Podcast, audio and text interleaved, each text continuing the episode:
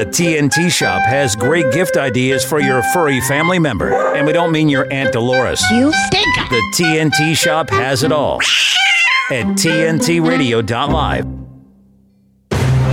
James Freeman on today's News Talk, TNT Radio.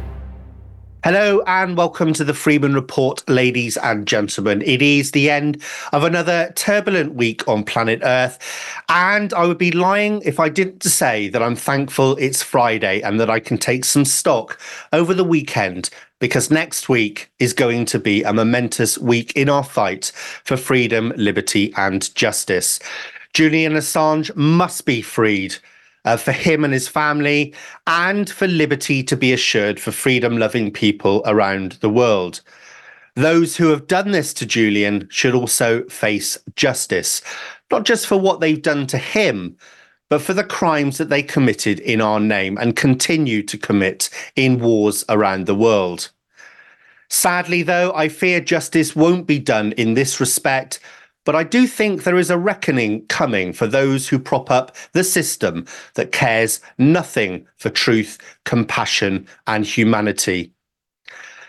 And while Julian's plight has dragged on for more than a decade, after entering the Ecuadorian embassy all the way back in August 2012, we must not become weary of the fight to free him.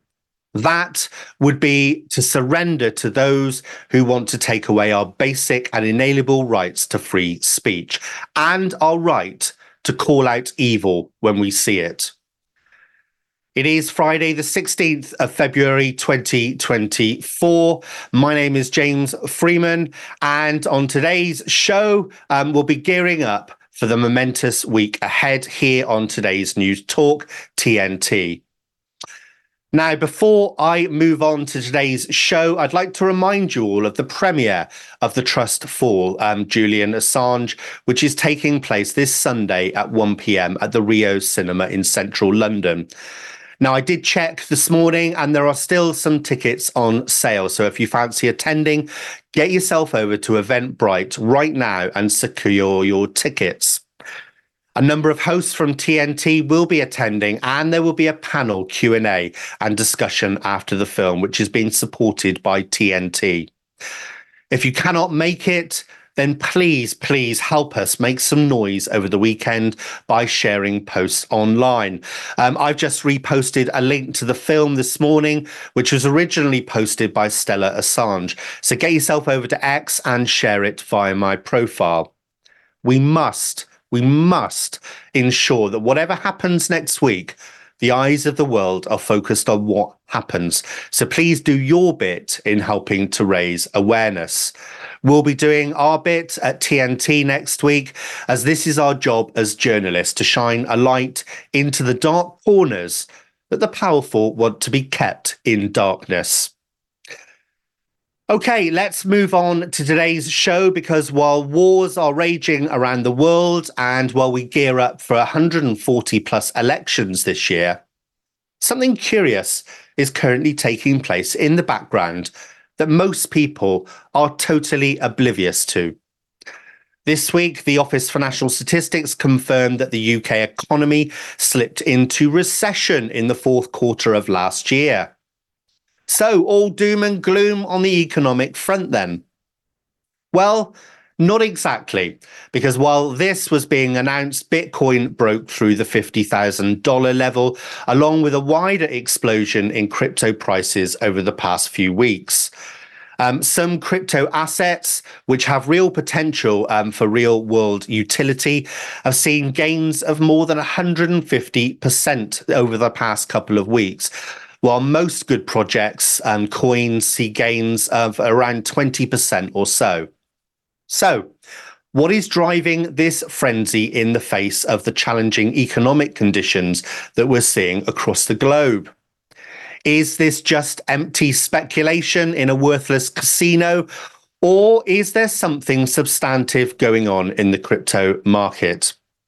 I already know the answer to this, um, but to discuss the detail about what is going on, I'm delighted to announce that Prince Filip Karađorđević um, will be joining me once again following his first appearance on the show at the tail end of last year. After working in the City of London for many years, Filip now works in the crypto market. So he knows a, two, a thing or two about the markets and what is happening at the moment. Now, I have to be honest, you can probably see by the smile on my face um, that I'm delighted um, to be speaking about the crypto market, um, as I very rarely get to speak about it. Um, it is an asset class that I believe um, will take its next steps to becoming mainstream over the next two years. So, um, if making money is um, your objective, this is a conversation that you don't want to miss um, if you know nothing about what has taken place this year. Um, as you definitely don't want to be one of those people saying, I wish I'd known what was happening in retrospect two years from now.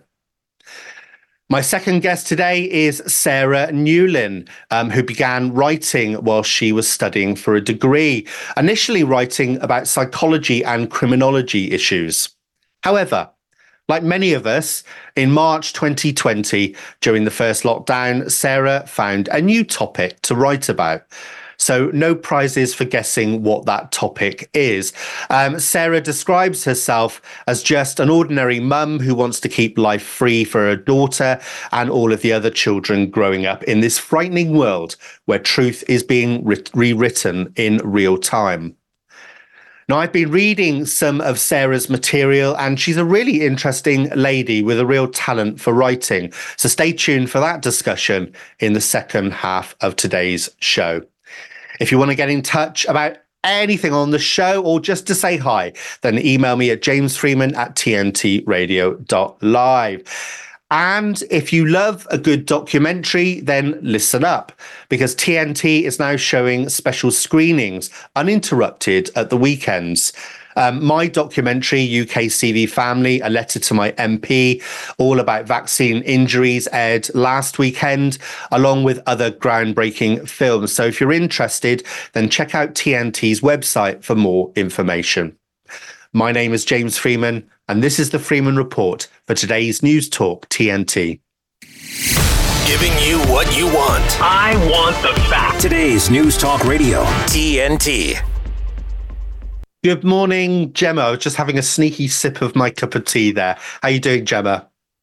I'm doing very well. I'm always so suspicious, though, of uh, crypto. I always think to myself that sounds suspiciously like central digital digital banking currencies. But I'm very happy to be proved wrong uh, by your guest today, and very happy to hear what I've been missing. Uh, you know, I, am open to all things. I've not got a closed mind, despite my advancing years. But I've always thought to myself, "Oh, this is this is this has got this has got CDBCs written all over it." But, but I'm, you know, like, like I say, could be wrong.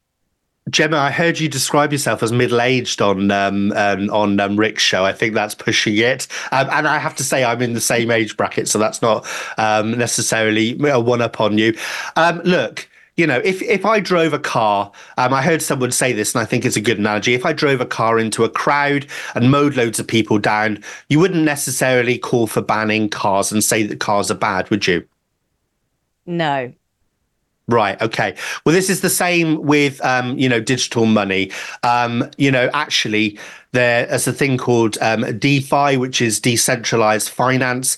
And what that actually promises, um, decentralized finance, is removing the middleman from all of our transactions so that you can bank, you can get insurance, you can get all of the financial services that you get today but without those people in the middle taking their cut. So there's lots of positive things about crypto and CBDCs. Um, the reason that they're bad is because they're centralized, because, you know, if they're linked to digital ID, then essentially they can be controlled. But that's true of everything. Like I said, I can jump in my car and mow loads of people down, but that doesn't mean cars are bad.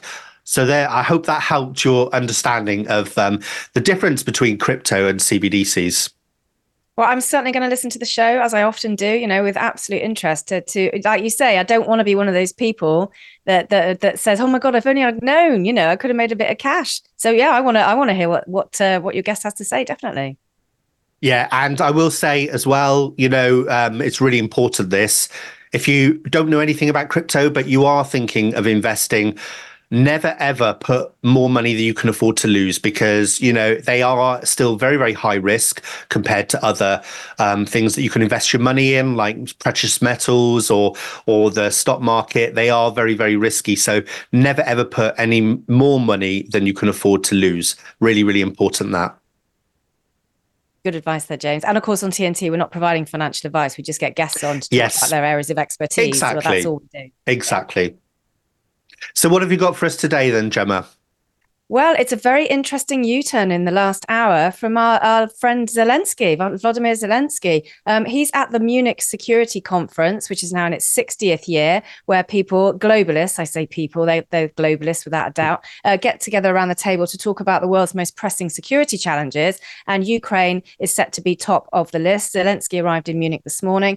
but within the last hour, he has tweeted um, that to say, and this is un- this is a U-turn almost, that Ukraine is now making every effort to end the war in the most fairest terms possible for Ukraine uh, and ensure a lasting poli- uh, peace solution. He's put that on X. Uh, it's get generating a huge amount of response because, of course, he's previously insisted that you know Ukraine would not cease fire until it's pushed back all Russian forces, and it would never ever um, agree to any terms where it involved uh, giving up Ukrainian soil. So to be just tweeting or xing, however you want to describe it, this uh, in the last hour says, you know, I make Ukraine is making every effort to end the war on fair terms and ensure lasting peace. Now, you have to ask the question, James, and I'm asking you: Is this because the money is running out? Uh, because obviously, you know, the, the the Congress is holding up their vote on um, U.S. support. Uh, the UK is coming under incre- uh, increasing fire for the amount of money we've been giving Ukraine. Uh, is this because of the Putin interview, where some are saying Putin came across as quite measured, saying he doesn't want to invade anywhere really, he just wants to sort Ukraine out, he doesn't want World War Three. Whether or not we believe him is a, another story. Uh, or is there a genuine peace deal on the cards at this Munich Security Conference? But it's quite a U-turn. It's quite a thing to tweet on a Friday. Uh, but he has, uh, and, and reaction obviously worldwide is like, oh we, we weren't quite expecting that because he's been so gung ho with we will never surrender. We will, you know, we will conscript. We will take people off the streets. We will do anything possible. Now he's saying they're negotiating for peace, allegedly. Yeah. what to make of this? I mean, first observation is, isn't it um, uh, a very um, hasn't the world changed? I guess is the the, the way to put it. Um, now that we get heads of state announcing things like this on social media on the X platform. Um, first of all, that's the first observation here. Um, secondly. Um, you know, this is a bit confusing because um, only in the last week we've heard of how he's been um, lobbying European leaders to try and get more money. Um, obviously, there's the battle going on uh, between the Republicans and the Democrats in terms of the bill in the US, um, which the Democrats are trying to tie to the border which is totally holding um, the whole US country to, to, to ransom, really, isn't it? When you say, well, we're only going to give money um, to the border to protect the people of the US if you allow us to give more money to that bloke over in Ukraine. Um, absolutely ridiculous. So that battle is going on in the US, and it doesn't look like, um, well, the last time I read anyway, things are moving quickly. It doesn't look like um, there's going to be any movement there, and he's going to get the money from the US. But he has been lobbying European leaders this week. We've known that. We've heard it in the press. So it is a bit of a, a turnaround. Um, is it genuine? Who knows? Um, in these days of propaganda and the fog of war, this could just be another ruse to um, to you know um, lay the foundations for more propaganda. You know that um, Zelensky wants peace. Really, he doesn't want to be fighting the evil Putin. But then you know I don't know. There'll probably be a missile strike later today, and it'll be oh look look what Putin's done in the face of a peace offering. So who knows? I don't know what to make of any of it, Gemma. I did rather wonder off the back of Putin's interview, um, where he, he he ostensibly Putin, who knows what goes through these politicians' heads? You know, you know, to be a fly on the wall, really, uh, in, in the room with them. But you know, Putin was like, "Listen, we don't want World War Three. We don't want to invade anywhere else. We just need to sort this this thing out on our doorstep. That's all I want to do." Now, is he telling the truth? I don't know. He's a globalist politician. He's a global politician. Um, but because of his kind of measured attitude it, is Zelensky now thinking, oh, maybe I should adopt the same tactic and say, oh, I, I don't really want the war either. Sorry about this. You know, let, let's broker for peace all of a sudden. all of a sudden, all of a sudden, just after Putin, he's saying kind of the same thing. And I did rather wonder that. That was my first initial response when I saw this. Um, but who knows? who knows? And what is very interesting is this Munich Security Conference, which kicks off today and lasts the rest of the weekend. I just had a quick look at uh, some of the things being discussed, already being discussed this morning uh, food scarcity and insecurity. Uh, that's one of the panel discussions. Uh, power supply chains and, and the risks to uh, energy supplies across the world, European nuclear safety. And this afternoon, a very interesting panel discussion called Growing the Pie, a global order that works for everyone, and also a panel discussion on decoding disinformation. So the globalists are out in full force in Munich this weekend, deciding how to rule the rest of us. Zelensky's there. He's tweeted this. I've no doubt we haven't heard the, the, the end of this over the next few days. Maybe we'll have an update on Monday. I mean, this could also just just while you were talking there, I was thinking, you know, there is clear. I think that the UK and other countries do not want peace, so um, this could be a threat by Zelensky because no one's come forward with the money. And he's saying it's almost like using it as a threat to those countries that want this war with Russia to continue. Um, that, you know, guys, well, if you're not going to give me the money, then I'm just going to do a peace deal with, uh, with Putin. Um, it could be that as well. It could be a coded message to Putin who knows? Like I said, the fog of war.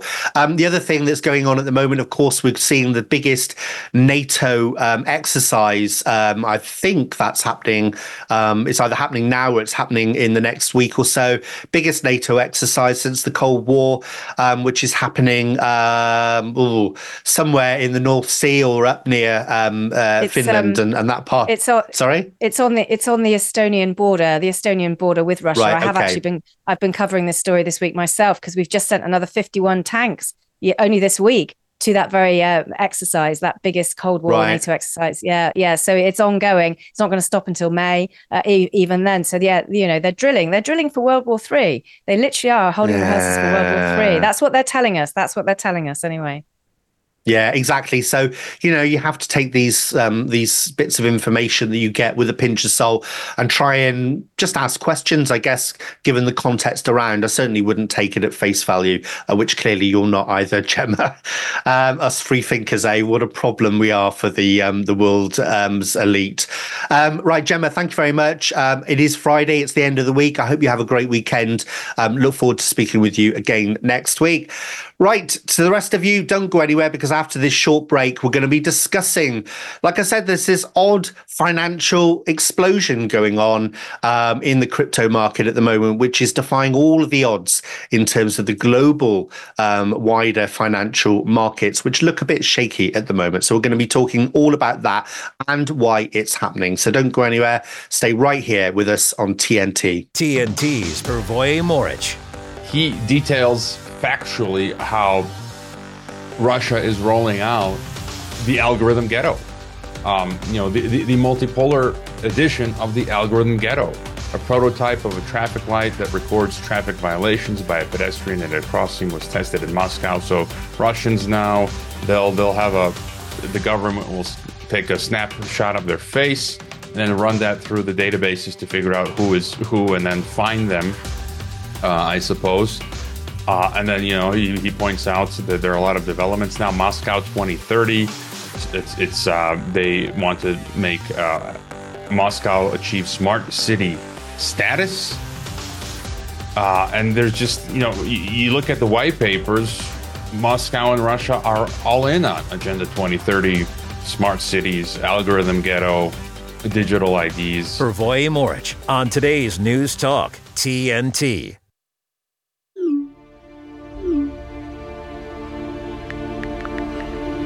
This is generally the view of people. Oh, we don't know much about Assange. Well, you should know, because whether you know it or not, he is fighting for you. For your courage and leadership and tenacity in journalism and publishing. Since 2010, Assange has been held in progressively narrower, darker, colder, and crueler spaces. He has been detained the 7th of December 2010 in one form or another. And we are now here after years of imprisonment. WikiLeaks is a non-state hostile intelligence service. I think the man is a high-tech terrorist. A high-tech terrorist. A traitor, a treasonous. He has to answer for what he has done. Assange faces up to 175 years in prison for publishing classified documents exposing U.S. war crimes. The U.S. government narrative about Julian is a complete fraud. It is a complete fraud from A to Z. Julian took on the most powerful countries in the world, basically all of them. We now have confirmed that there were plans to kidnap Julian here in the center of London or even assassinate him. No one who instigated that illegal and immoral war has been brought to justice. But the great truth teller sits behind bars. If wars can be started by lies, peace can be started by truth. Julian Assange is a hero. What if everything we thought we knew about somebody was a lie? Would we be willing to go on a new journey of understanding? This is a story of deception, lies, bravery, and a man who risked everything to bring the truth to light. Mr. Assange shows all the symptoms that are typical for a person that has been exposed to psychological torture over a prolonged period of time. He looked at me intensely and said, I hate to say this. He then hesitated, visibly troubled and searching for words.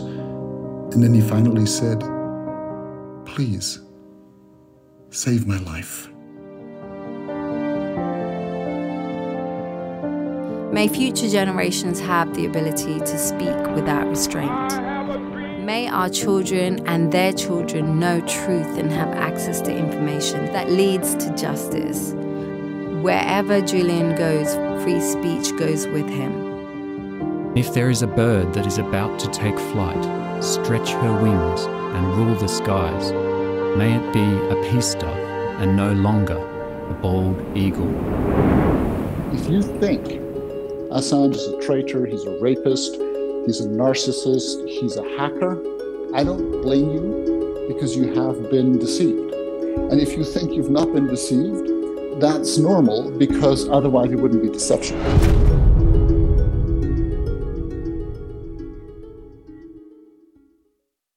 It sounds pretty good. It sounds real, dude. Not bad, huh? This is today's News Talk Radio, TNT. Right, this is not the first appearance my next guest has made on the Freeman Report. Um, he was on um, the show, I think, towards the tail end of last year. He is a bona fide hereditary prince. He is um, Prince Filip Karageorgevitch, um, who's, um, like I said, he's been on the show before. Um, hello, Filip. How are you doing? Hi, James. Good to see you again.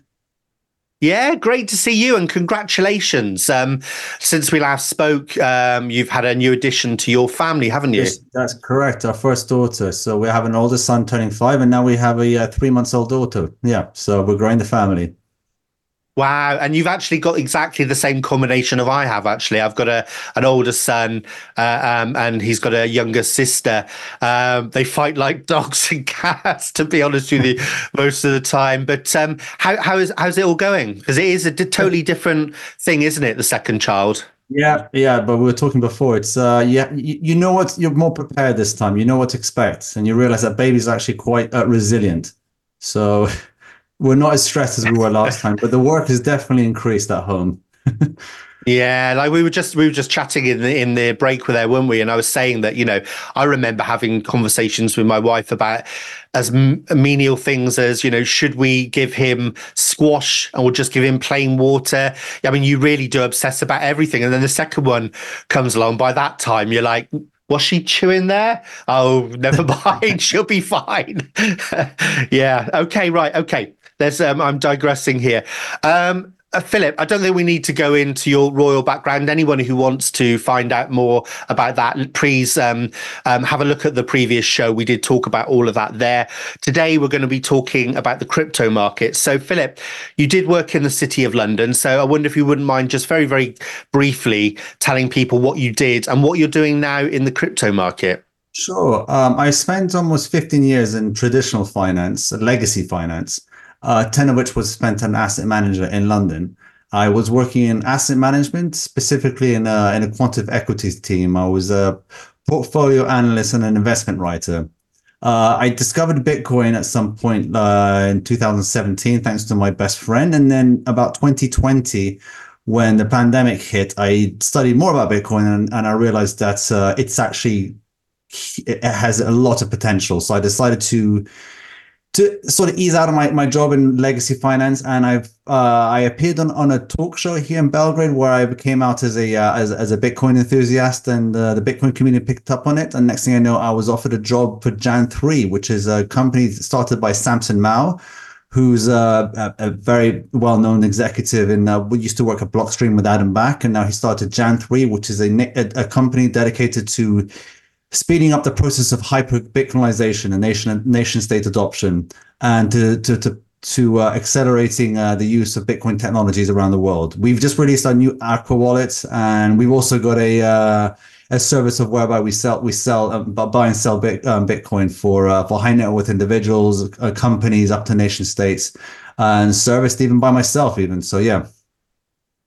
Right now, Filip, let's talk about because a lot's changed um, particularly let's talk about bitcoin. Mm. a lot's changed in the last few years hasn't it? Because you know when um, i first heard about bitcoin it was really a retail market. It was investors small investors like me and people with a bit more money than me um, and a lot of people who are buying weed and other stuff um, via silk road. Um, it's changed a lot hasn't it? There's something it that's happened at the start of this yeah. year so let's, if, if, we've got to go to the break in a second, but if you could just quickly explain to the viewers what's happened at the start the, of this the year. Biggest, the biggest change, yes, yeah, sorry, the biggest change that's happened recently is the introduction of spot ETFs in the US market. And that's 11 ETFs, that's exchange traded funds where, where, where buyers, um, investors can get direct exposure, not direct, but exposure to Bitcoin in in these exchange traded funds, which opens a door to a whole load of either institutional and retail investors at the, at the the um, the institutional and sort of um, mainstream levels. So it's hit mainstream in a yeah. quite a big way. It, so. Exactly. This is the important thing, isn't it? Because up until now, pension funds, investment management funds, these big global funds with trillions and trillions of money under uh, management, they've not really been able to access Bitcoin because of the custody issues and also because of the regulations Correct. around it. But these Correct. guys now, because you've got an ETF, have, which is we have ETFs sorry, by the likes of Black BlackRock, um, Franklin Fidelity, VanEck, and things. This uh, this gives some sort of credibility to Bitcoin, and if they have an ETF, it means that it's been approved by the SEC, and they've given it the, the all clear. So that's opened up the doors, as you said, to a lot of institutional investment investments, uh, so pension funds and insurance funds, and people who want any sort of exposure to Bitcoin and that never could actually get it before. These pension funds, as you said, they have uh, due to regulations or in um, in-house issues or something that they couldn't actually buy Bitcoin directly, but now they can via an ETF. I would just like to say it's better to buy Bitcoin directly to buy the actual thing, but this uh, uh, this uh, these ETFs have made it easier for um, institutions and and retail, some retail clients and, and individuals that couldn't get exposure to Bitcoin to have more direct exposure. Yeah, exactly. Now, very, very quickly, explain why this affects the Bitcoin price because the actual funds themselves are just mechanisms oh. that have been created. So, why is it? How, what what is the link between that and the actual the Bitcoin price? That, the link is that they're going to be gobbling up a lot of Bitcoin to match the demand. Um, this is not just this is not just a few a couple of hundred coins here and there. We're talking about uh, ETFs that are gobbling up about nine thousand or more, even more coins per day. I don't know if you're aware of uh, MicroStrategy, Michael Saylor's company. He was averaging, yeah. um, I don't know, maybe a good month, he was averaging about 14,000 coins in one month. Now that these ETFs are going to be gobbling up thousands of coins a day, and this current supply of Bitcoin by miners every day is about 900. In a couple of months' time, in the, in the halving, it's going to be cut to 450. We're going to get the mother of all supply shocks at some point. And you can see it recently in the pre- recent price movements. Now we're pushing into the early 50s. Yes, it did. Uh, when the ETFs were uh, launched, it, it did pull back. But that, I mean, I can explain about like that later. But yeah, um, it's very bullish.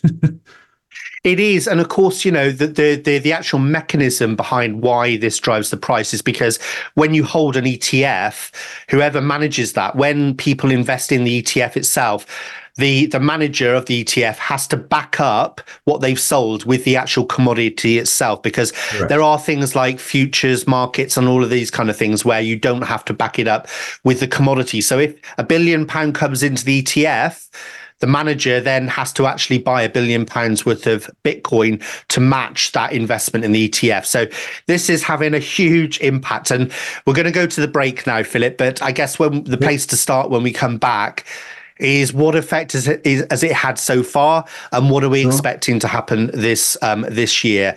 Um, so don't go anywhere if you're interested in what we're talking about. Stay with us right here on TNT.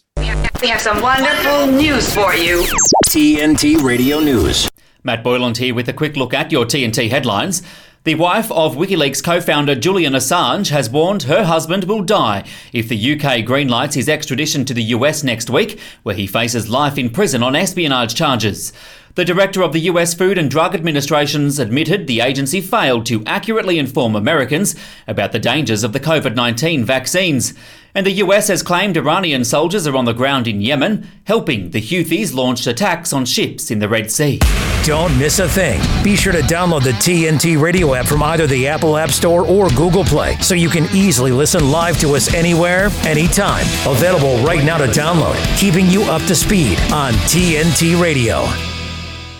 Right. Okay. So we've got these spot ETFs in the US now, which have been, you know, this has been in the making for years now. I think the first ap- application for this with the SEC, that's the Securities and um, I forgot. Exchange Commission. Exchange Commission. That's it. I got a, a, a black mind there.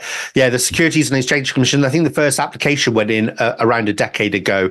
So this has been in the making for a long time. We've got them now. The market is taken off. Um, what do you expect to happen this year then with prices of, of crypto in general, not just Bitcoin? Well, if we take away the ETFs and we didn't have the, the, the ETF approval, I would still be incredibly bullish about the price given that in April we will have the halving event. That is that for for the um, the block reward subsidy gets halved every four years, and that's happening in April this year.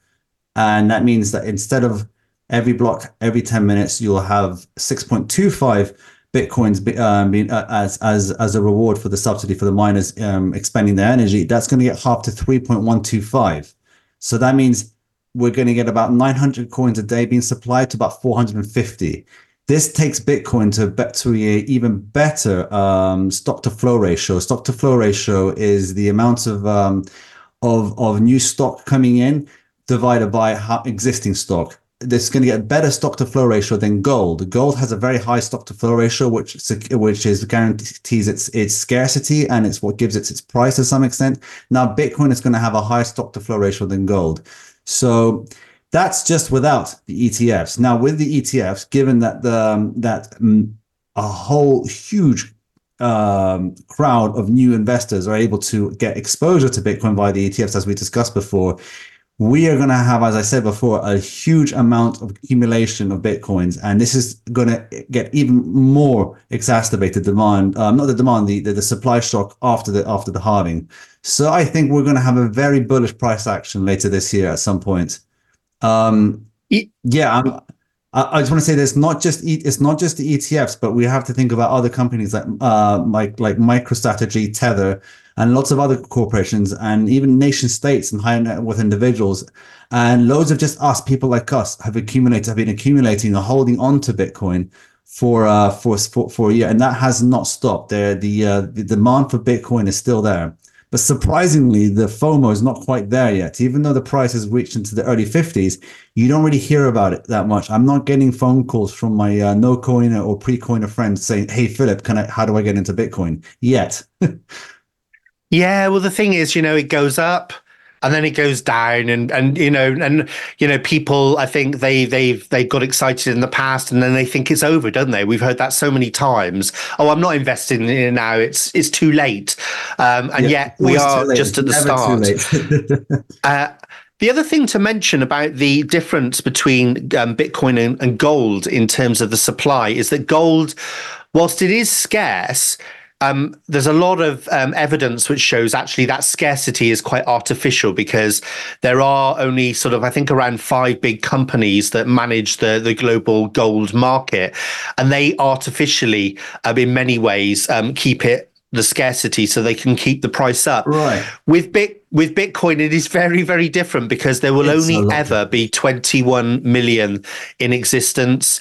Um, I think where are we now? Are we around 19 million? 19.8 or 9 i haven't really double checked that but yeah so good points about gold gold has a uh, Yeah. fluctuation of about 1 and 2% plus or minus every year on its ish on, on on new gold issuance i don't it's not as bad as uh, the, the um its control is not as bad as the diamond market. The diamond market is com- heavily, heavily controlled by, uh, by you know the likes of De Beers and and things like that. But gold, gold has much more. Uh, it's much. It's a little bit more di- um, freer. But uh, yeah, Bitcoin Yeah.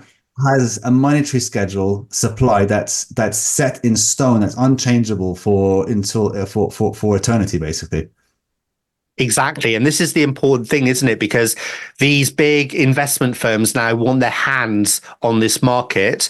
And to get their hands on it, they can't, like other markets, just create more of it. Um, they've got to, they've either got to get the new supply coming in, or they've got to shake the tree and get us to sell. Who, Exactly. who you know, who those people who've got their Bitcoin, they've got to try and persuade us um, to The- sell the, it. The, the hodlers, the diamond hands, or the people that really Yes. holding onto their coins. Now, Filip, um, we've got about um, about um, four or five minutes left. Tell us about because there's some really exciting stuff going on around the world in terms of nations, actual nations adopting this as a national currency. Tell us about what's going on. Well, you everyone sort of is is aware of El Salvador and their move. They they are an outlier in terms of moving towards um, adopting as as legal tender and giving the population the option to use um, sorry U.S. dollar or Bitcoin as as a means as a means of of currency of exchange. But we're seeing and as as there's other countries now that now picking up on the ripple effects of El Salvador and their success. Bukele, the president of El Salvador, was recently voted back in in the elections with 94%. I mean, that's incredible because of not just the work of, of Bitcoin, but also his work of cleaning up the streets from the gangs. And it's incredible what he's done. And that, that's having ripple effects all over Latin America. And we're having conversations in many parts of Latin America and Central America specifically, where countries are now looking at towards El Salvador and saying, we want to, we want to, pe- we want to have a piece of that really. So this is game theory playing out beautifully. Um, yes, El Salvador. You could argue that uh, that Bukele is acting like a strongman, but like like like an autocrat or some like sorry, like an authoritarian leader. But no, he's actually just acting normal d- democratic principles and enacting law. Just turned it into an emergency law to, to to clean up the streets, and it's worked. Now millions of people, I mean millions, uh, uh, thousands of people now moving to El Salvador because of its great um, opportunities, not just uh, bit opportunities in spending and, and, and having a bit, um, being able to freely spend your bitcoins there with no capital gains tax. But it's a place now he's actually um, lowering the taxes and and, and advancing uh, their, their their tech industry there. These are these are this is so I've said that the the advantage of of, of having another Bukele is kind of rare, but you see other other countries, other democracies wanting to then exper wanting to somehow enact what Bukele has done, and I've, we've spoken to a lot of candidates and people and other leaders that are still in power, thinking of ways of, of adopting Bitcoin. It doesn't have to be through um, adopting it as a as as as legal tender, but also mining it and using it to um, to provide funds for uh, for infrastructure projects, for example. Yeah, fascinating stuff. It really is. And Filip, we're going to have to get you back on soon because, like I said, the next two years, th- those of us in the know have been waiting for this really for the past three, four years. This this period over the next couple of years where we expect um, global adoption of, of crypto. I'm just looking at the prices now, and Bitcoin's off again. Um, it's at fifty two thousand um, three hundred dollars. Um, it is right now, so it's not stopping. It's going to keep on going, and there are some um, global investors from like Fidelity that are saying that it would will reach potentially quarter of a million and even half a million dollars in the next few years. So, Filip, if you're happy to, we'd love Why- to get you back on why to so talk in more detail. Why so Yes. well, a million is the target, isn't it? You're absolutely Yeah, right. Ladies and gentlemen, um, Prince Filip Karador- Karađorđević. I always get stuck with your name. I don't know why. Uh, but yeah, thank you. Prince of Serbia, thank you very much for coming on the Freeman Report. We'll get you back on again soon. Thanks, looking right, we're going to to that, go to a. Thank you, Filip. Right, we're going to go to a quick break now. Um, so don't go anywhere. Stick right here with us on TNT.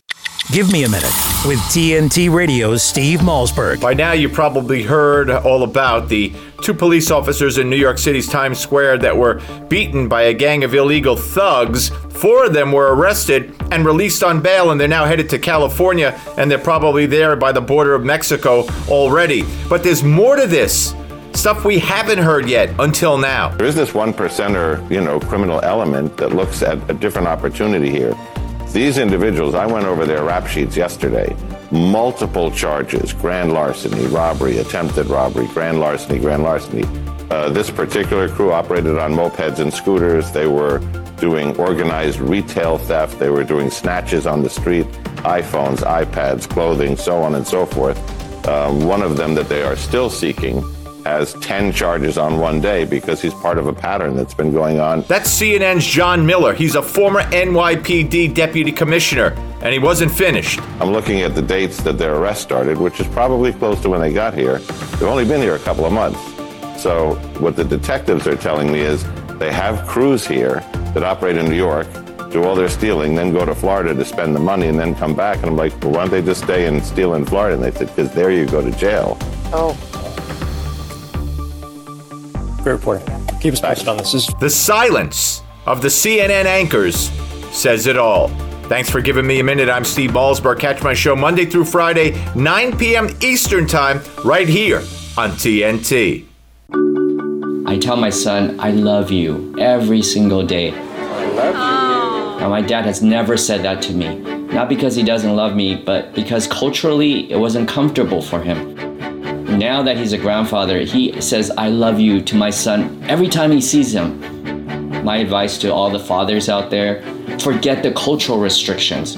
They grow up way too fast for you to waste even a single precious moment. This is the Freeman Report on today's News Talk Radio, TNT. Right. Okay. Well, over the past few years, we've definitely seen a growth in people um, that think critically. Um, I think there's more of us that are waking up. And my next guest is critical thinker Sarah Newlyn. Um, hello, Sarah. Welcome to the Freeman Report. Hi, James. Hi. Thanks for having me. And I see we've got two guests. You've got your um oh, I'm not sure the viewers can see. They'll see in a minute when we go to full screen, but you've Yeah. got your dog in the background there. He was fast asleep. I, I wasn't expecting him to move, but he's decided to join us. So yeah, sorry about that. he woke up on he woke up on cue then actually as soon as we went live he popped his head up um He right anyway i digress um sarah i wonder if you wouldn't mind just introducing yourself telling us i guess you know you you you you've been a writer for a while you used to write about psychology and criminology um tell us your story on how you started writing about what you're writing about now Um, well, I think, you know, like lots of people, when the pandemic came, um, I just straight away thought it was all very strange. It didn't make any sense to me. Um, something seemed really off about the whole thing. Um, and I've got a 17 year old daughter. And when the schools started with all their restrictions and wanting the kids to mask and test every day, and and I, I wouldn't allow her to do that. I was um, with her agreement. She didn't want to um, participate in any of that either. Um, so it just led me to to start um, changing my writing to to write about those issues um, straight away, and also lots of sort of family friends and and um, other other family members who who d- couldn't see the the sort of um, nonsense of it all. Um, I felt that it was important to try and get it in in language that they could um, try and try and think about it from from a different perspective and not just take what the news was saying or what the newspapers were printing. Um, and yeah, that's why why I began really. Yeah, and I've been taking a look at your Substack um, this morning, and we'll we'll um, before we go, remind me. We will definitely um, tell everyone where to go to find your writings. Um, you. I've read um, you've got a couple of interesting. Um, so you've got lots of interesting, but the ones I read this morning were safe and effective other deceptions, and the disappearance that brainwashed Britain. Um, that one I Yeah. found really really interesting. But let's start with safe and effective and other deceptions. Tell us what the article's about and what your conclusions um, people can draw from what you've written. Well, I think the thing is that um, with you know obviously we've been told time and again since the vaccine came out that that it's safe and effective, um, as well as other vaccines. They're always talking about them being safe and effective. Um, and any kind of phrase like that that gets repeated often enough, people get so hung up on it and so convinced. Um, but then, obviously, the sadly, it's played out the way that we were hoping to be wrong, but but we have been proved right. That there are many many people being injured, um, and people dying from from this vaccine and others. Um, but it's just it, it struck me as from a psychological perspective, it was very strange how th- those people that are speaking out about those things are not getting you know with people that are so pro-vax they're, they're, they're getting vilified really and um, people people are so so don't want to believe them for some reason. They just don't want to Mm. believe that this this is happening. Um, so i just thought it was really important again to get it down in in a, a sort of um, easy to read format that to, for people maybe to look at themselves and think how am i responding to these people who are who are genuinely reporting issues with this you know?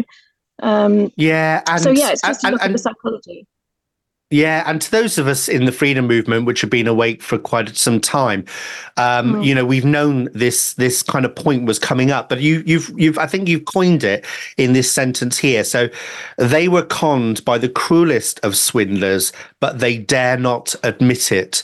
I mean, Yeah. that I think that that sums up where we are now. There's lots of people Yeah. That I think are waking up to the fact that something wasn't right. I mean, I've spoken to people who don't watch um, new media, who don't read, um, you know, the things that that we're writing, but they know Mhm. something's wrong and they're starting to Yeah. wake up. And it's a real difficult place to be in, isn't it? It really is. It's very difficult, and I think, um, you know, there's still I, I've still got friends who who think I'm I'm an absolute lunatic, you know, um, and can't believe that I didn't take the vaccine. Um, they still fully paid up and think that because I don't know the Daily Mail or the BBC says something that it must be true. Um, so yeah, it's a difficult one. I don't know how we break that. How we kind of Yeah. um, try and try and spread the message as much as we can um, and make people see that we're not all lunatics we're not mad um, we just have deep concerns you know And I think, I mean, my view is that we need to show quite a bit of empathy as well, because I know, look, Absolutely. you know, we, we were abused, called anti vaxxers. Um, people were quite horrible. People were talking about, you know, these uh, dangerous people that are killing granny and all of that nonsense. Um, Yeah. And some of the people that are waking up now were, were part of that. But I think we Mm. do need to show some empathy. I don't know what your thoughts on that, because to wake up now and realize that you might have pumped something into your body and maybe maybe you've had four five six shots. I mean alan sugar you Mm. do mention alan sugar. Tell us about what you wrote about him in the article i mean he's he's kind of he just proved yesterday what what is so tragic really that you know he's taken six six of these shots. He's quite happy to to say that you know again that's another issue isn't it that people suddenly are happy to announce their medical status which um, is is a strange strange um, development. Um, but he's taken six of these and he's he's caught covid for the second time and it just it just seemed bizarre to me that he couldn't see the irony of what he was saying you know and he's but he he's just doing what so many people um, they can't seem to to separate those those things in their minds so that they can think about it critically and think well hang on a minute you know the people that haven't taken this vaccine are not not coming down with this you know it's only and they so it's just about trying to trying to get that across to people to to look at it from a, a not just read a headline and think oh well that must be true you know. Um so someone i mean clearly a really intelligent man um alan sugar. He's he's a very very wealthy man but he s- stuck on that point that he can't seem to to think critically there Yeah, and of course the psyop that people have um, fallen into, but I think that's starting to mm. even fall away now. Is that well, it would have been worse you know, you'd have exactly. been much. You might have died if you didn't get. Yeah, you okay? You've got COVID yeah. after getting the vaccine, but it would have been worse. Which obviously we know is yeah. a load of baloney. Um, Absolutely. I think most of the viewers on TNT know all about this. It's a great article though, so I definitely encourage people to read it. But the one that really got me, it wasn't actually what I was expecting it to be. The disappearance that brainwashed Britain. Tell us about yeah. this article that you've written, Sarah. Um, okay, so this is another sort of subject that's from a psychological perspective initially really fascinates me that um, when somebody uh, when when, it, when an issue gets wall to wall MSM coverage, you know, mainstream coverage, people are so quick to just not think about it. Just just take what the headline is and let it go in, and just that's that's that. There's no discussion. There's no um, even you know, and and it's just about whether people can see that that something didn't feel right you know something was odd about that case which is what sparked a lot of um, online sleuths to go and start looking at it and think well this doesn't feel right. But of course then those online sleuths or uh, whatever you want to call them got completely attacked um, and I, as i speak about in the article i think it was used as, a, as an issue to um, to push forward the the online safety bill or you know to stop people from thinking from being allowed to speak out when they have um, doubts or criticisms about um, issues that are in the in the mainstream press yeah, and of course we're hmm. talking about Nicola Bulley, aren't we? Who um, yes, sorry, who went yeah. missing, and she was missing for quite a while, and then mm. of hmm. course, you know, it turns out that she, um, well, as the story goes, that she'd fallen into the river by accident. Mm. Um, it was a curious one, and I, I must admit at the time, I with things like that, I um, because it's such a, a, a narrow kind of um, story, I tend to avoid those kind of things because I'm, I'm aware mm. also that there's families and people yes. that are involved. But we did see lots of people from even the new media sort of um, sort of a world turning yeah. up near the river river on Wyre um, and um, yeah.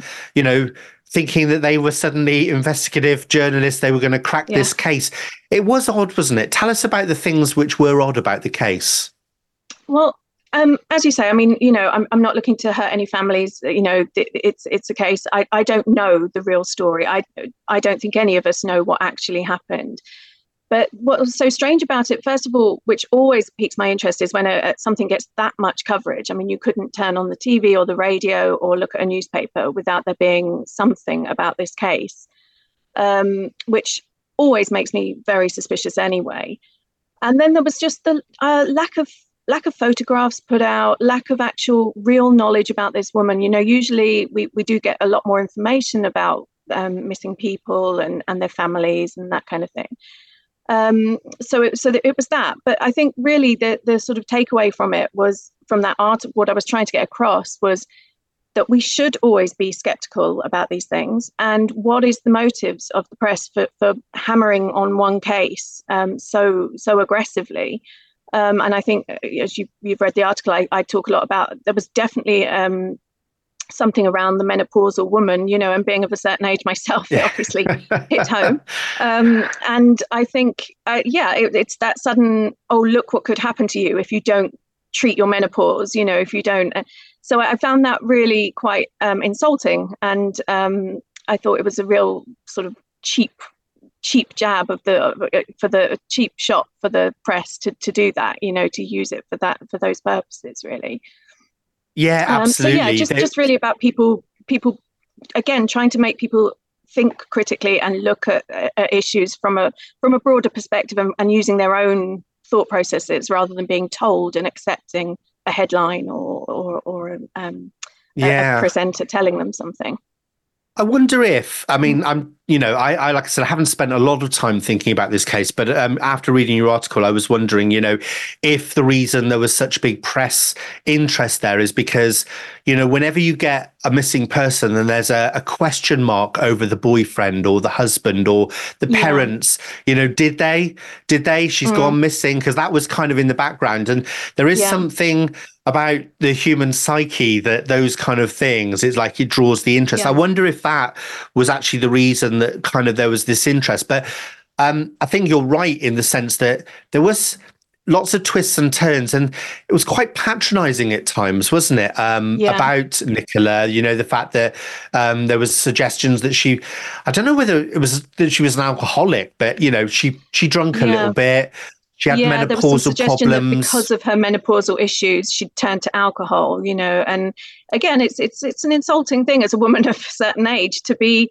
sort of uh, you know infantilized that way, as if we can't cope. You know, we can't cope with this natural process of our body.